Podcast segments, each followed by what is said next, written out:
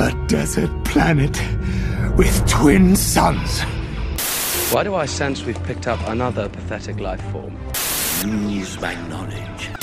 Much to learn. You still have. Welcome back to Twin Sun Talks, folks. I'm your host, Jonah Liu.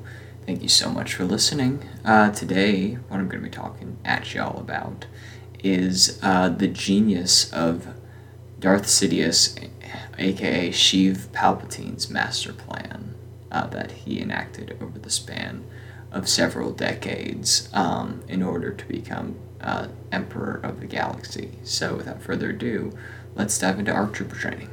Gentlemen, who wants to be an ARC trooper? I do, sir.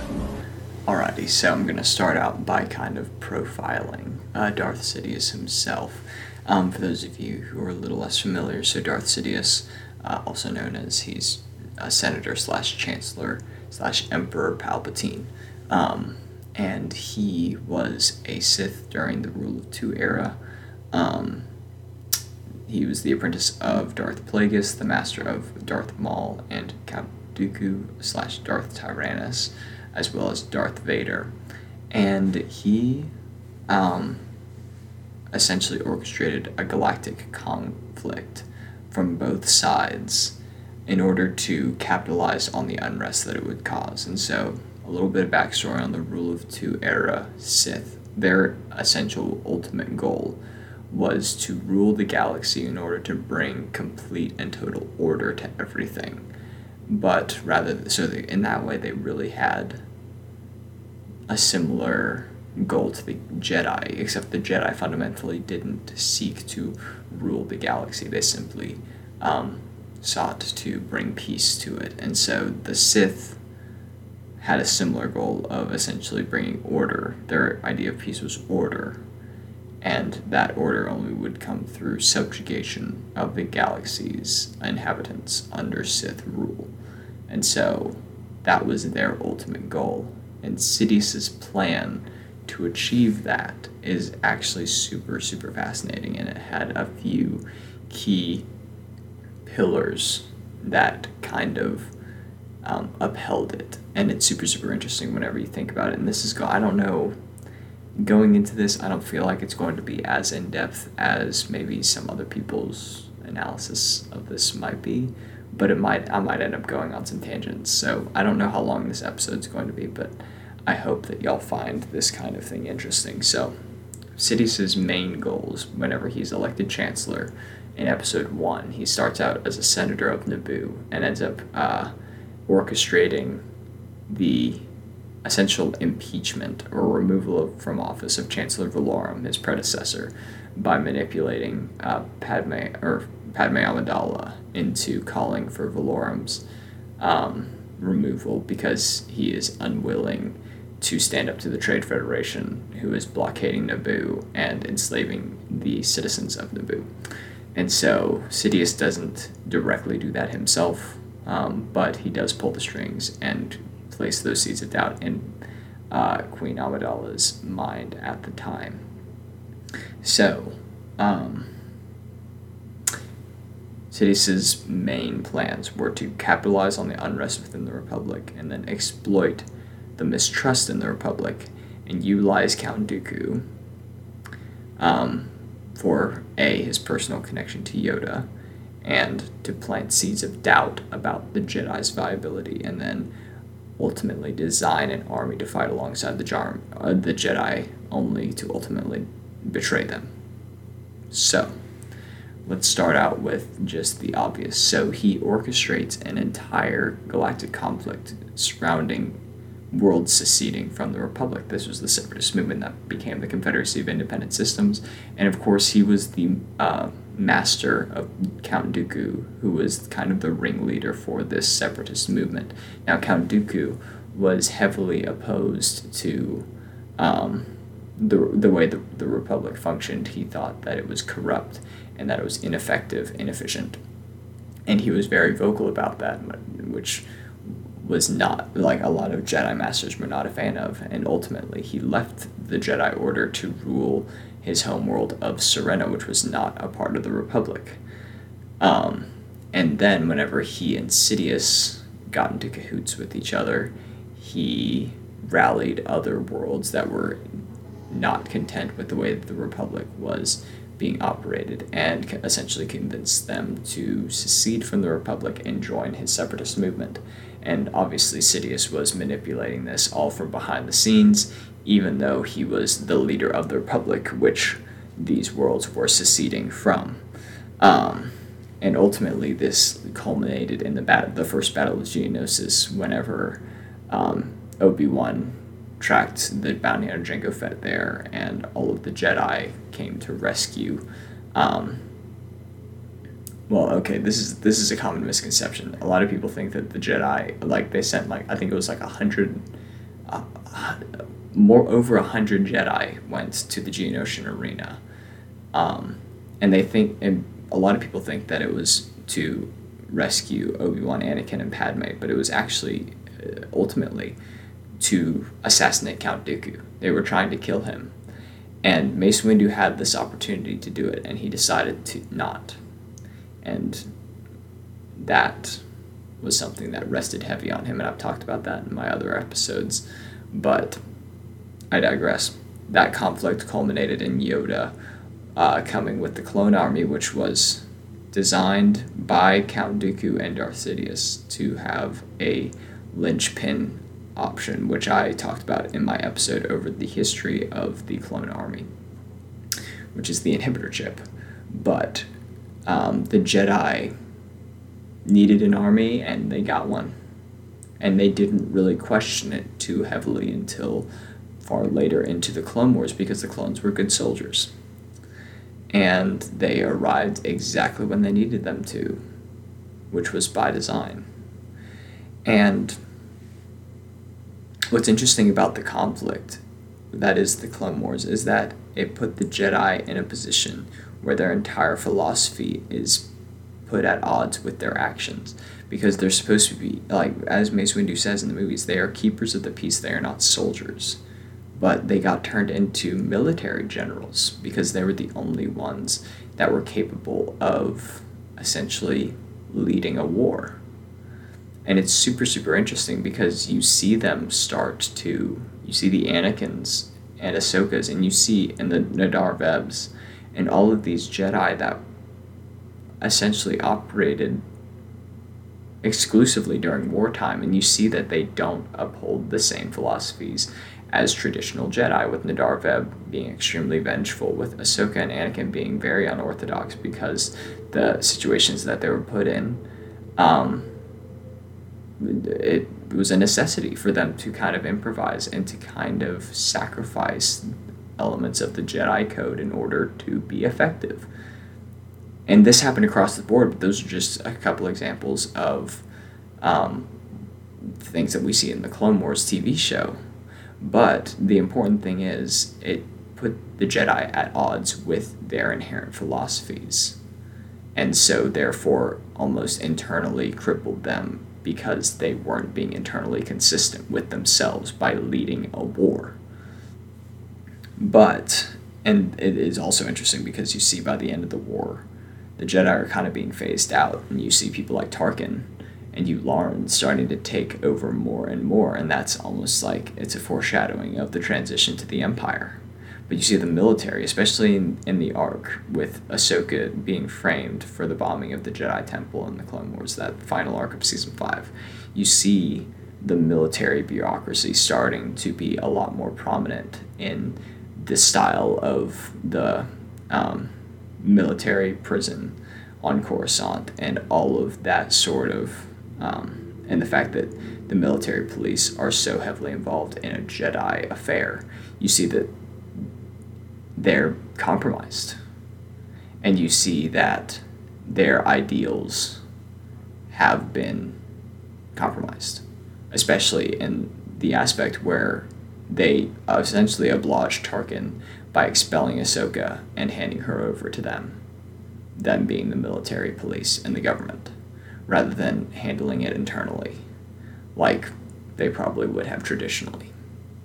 But I just think that that's rather interesting. And to my point earlier about utilizing Count Dooku, he Count Dooku was the personal Padawan of Yoda. If you didn't know that, which is super super interesting because Yoda trained pretty much every youngling that was in the Jedi Temple, but he was actually the personal master to Dooku. And so whenever Dooku left the Order, that was a huge personal blow to Yoda. And Sidious exploited that connection a lot. And you especially see that in Yoda's arc in uh, season six of the Clone Wars, those last three episodes. You see Sidious manipulating Yoda using his connection to Dooku which is super sad, but you also see how strong Yoda is in his ability to essentially compartmentalize his um, emotions and what is best for the Jedi Order, which is much as Sidious's surprise. But um, using Dooku also planted seeds of, of doubt about Jedi viability to lead the Order because Dooku was a very well known Jedi, and it was also very well known that he was no longer a Jedi. It wasn't necessarily well known that he was a Sith, but it was well known that he had left the Order. And so to see him at the head of this uh, separatist anti Republic movement kind of planted seeds in the heads of people being like, oh, maybe these Jedi aren't all that great. And then that it's just kind of it's a domino effect after that. And I will go over all of these other things in a little more detail. But he also, one super interesting thing that I think is something that I overlooked whenever I was doing my roadmap through the Clone Wars is that the ability, uh, Palpatine's ability to leverage his position as head of both sides in order to increase his available power. And this is on display the best in the Clovis arc of season six of the Clone Wars whenever Rush Clovis, it's it's about the banks and Rush Clovis taking over the banking clan, and he utilizes his connection to Dooku to act to the detriment of the separatist side, in order to give full control of the banks to the Supreme Chancellor himself, the leader of the Republic, because ultimately, the separatists are meant to fail. Because the Republic is the framework for his empire. He doesn't want the republic, the the galaxy, to be fragmented into these independent systems, um, independent regimes of each other. He wants ultimately to be for it to be reunified, but the conflict itself is simply to promote unrest within the galaxy and uh, for to prompt the citizens of the galaxy to favor security over their own freedoms. They just want to enter the conflict. They don't care at what cost it comes at. So this it's a war of it's not even a war of attrition. It's a war of meticulous strategical advantages. And so he is giving he is trying to put all of his eggs into one basket by essentially stealing eggs from other people it's super super sadistic and interesting but if you don't if you don't know that it's it's kind of confusing if you for whatever reason you didn't know that Palpatine was Darth Sidious it would probably be confusing why Sidious is so happy that Palp- that the Chancellor is getting all of the banking clans um, all the banking clans powers after all of the the stuff on Mutalisk goes down but um, but that's just one example of him leveraging his position as leader of both sides to benefit himself in the long run, which is super super interesting. And his ultimate goal was to shake public faith in the Jedi in order to eventually erase them from history without people really batting an eye. And he does this through the Clone Wars because the Clone Wars was widely disliked. People hated the Clone Wars, and just the continual destruction. In turn, this caused them to hate the Jedi, except for Anakin Skywalker. Anakin Skywalker was hailed as a hero. He was the poster boy of the Jedi Order, and everybody knew Anakin Skywalker, and everybody loved Anakin Skywalker, but the Jedi Order as a whole was widely disliked, and we see this once again in the Ahsoka um, Ahsoka being framed arc is you see a bunch of protesters outside of the Jedi Temple, essentially protesting the war. Um, and this kind of reflects people's sentiments here on Earth in real life, with people um, protesting the Vietnam War and stuff like that. But the fact that um, Anakin is the poster boy is twofold. One, it's to make sure that Anakin isn't discouraged from his role as a general, but it's also to boost his ego and plant those seeds of oh you're you're better than they're giving you credit for, and to give him that exposure and to kind of give him that nudge to like oh yeah people love what you're doing. Keep doing this stuff that puts your ideology that you've been raised on at risk, um, which is once again very sadistic, but it's also kind of cool. And on the topic of Anakin, one super interesting thing that he does is he tests Anakin multiple times. He's almost like he's grooming him. And we see this where it's like, we'll watch your career with great interest. But he's establishing himself both as a father figure, a figure that Anakin can trust and confide in, but also he's testing him as they go to see if he's ready. And obviously, he's tested we see in Revenge of the Sith whenever he fights Dooku. And that's the final test. That's when Palpatine says, like, oh yes, you're ready. But he does this multiple other well, it's inferred that he's done this multiple other times. There's really only one other time that we actually see this, but it's at the very end of the Obi-Wan undercover arc. Whenever he fights Dooku on Naboo. And this is this is a super interesting thing because it's something that almost every time I watch this arc, it's when Obi Wan goes undercover with a group of bounty hunters in order to stop an assassination attempt on the Chancellor on Naboo. But it's super, super interesting because every time we watch it, I forget that this happens at the very end. But Dooku intercepts Palpatine and Anakin in a banquet hall and fights Anakin. Um, and this was the plan all along. This was Dooku's plan all along, and Sidious's plan all along was to get both of them alone and to, for the Jedi and the Republic to think that the assassination attempt had been foiled. But no, Dooku was going to lure them into a false sense of security and then intercept them whenever they were least expecting it. And this is, you see Palpatine watching them very keenly, and you, he ultimately makes the realization that he is not ready. Anakin is not ready to be his apprentice yet because he's not quite strong enough to defeat Dooku on his own. And he's not willing to give in completely to his anger. And you even you even hear like Dooku even taunts him about it. Essentially, he says that, oh, "Well done, Master Kenobi, you're a worthy, worthy adversary. I wish I could say the same for your young apprentice."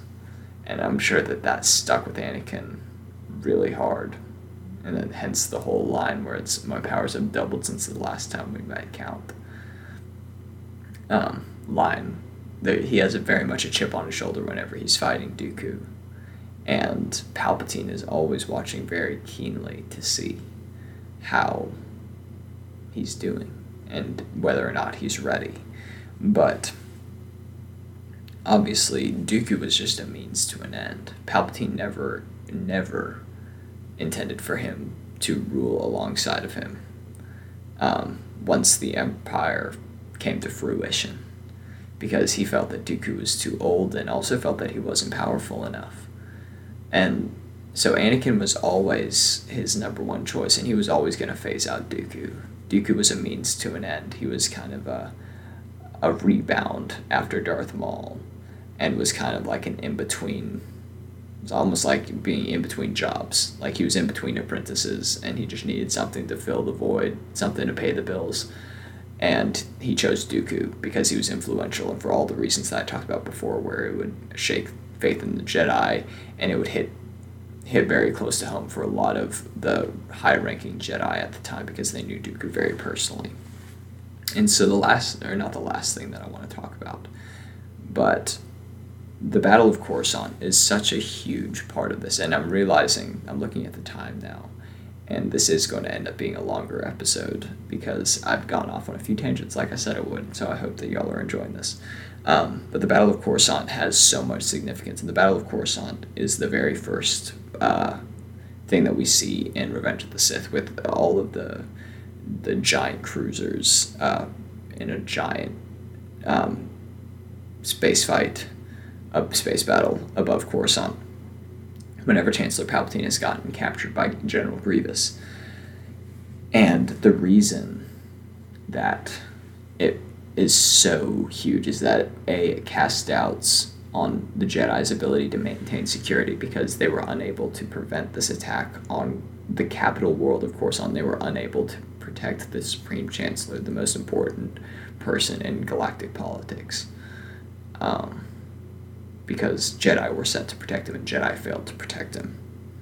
It also put Anakin in a position to go against the code whenever he was pin, pinned up against Dooku, and Dooku, I'm sure, I'm not entirely sure if this is confirmed in canon, but was told to essentially single out Anakin, take out Obi Wan early, single out Anakin, and so he was put in a position to kill an unarmed man, and he did. It was also, in turn, an opportunity to get rid of Dooku pretty seamlessly, um, which like I said, he never intended to keep Dooku. Dooku was means to an end. And then, and most importantly, and I've already touched on this a bit, it was meant to put the people of the Republic in such a state of fear that they were willing to sacrifice freedom for security. Because Coruscant hadn't been attacked, save the one bombing in that we see in the Clone Wars in centuries. And so for the Separatists to be able to get such a huge army, of such a huge fleet to Coruscant without the Republic knowing. And how did they get there? They got there with uh, with uh, hyperspace routes provided by Chancellor Palpatine, obviously. But um, essentially, the mindset was, oh my gosh, they got here. The Jedi weren't able to protect us. We need something to protect us better. And what better to do that than a totalitarian regime that oppressed everybody to the point where a rebellion was not feasible, except people found a way. And then finally, obviously, he exploited Anakin Skywalker's emotional instability to turn him against the Jedi slowly, and we see that once again with the Obi Wan undercover arc. He kind of plants the seeds of like, oh, the Jedi obviously didn't trust you enough and like like I would have put you in charge, but the Jedi obviously didn't think that you could handle that responsibility. And then once again, whenever he was denied the rank of master, whenever he was put on the council as the chancellor's advisor, that was kind of a, a, a gut punch. And one more thing about the rank of master, which is an interesting thing, is that I read in my one of my source books, the Star Wars book, that the rank of uh, master is defined by a knight who is trained a Padawan to knighthood. So that's another really tough thing is that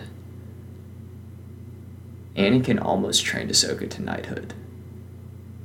That she almost, she was that close to becoming a knight, and then she left the order. So he wasn't granted the rank of master because of that and so I, that that just adds a whole other layer to his frustration at not being given the rank of master, even though he had a seat on the council.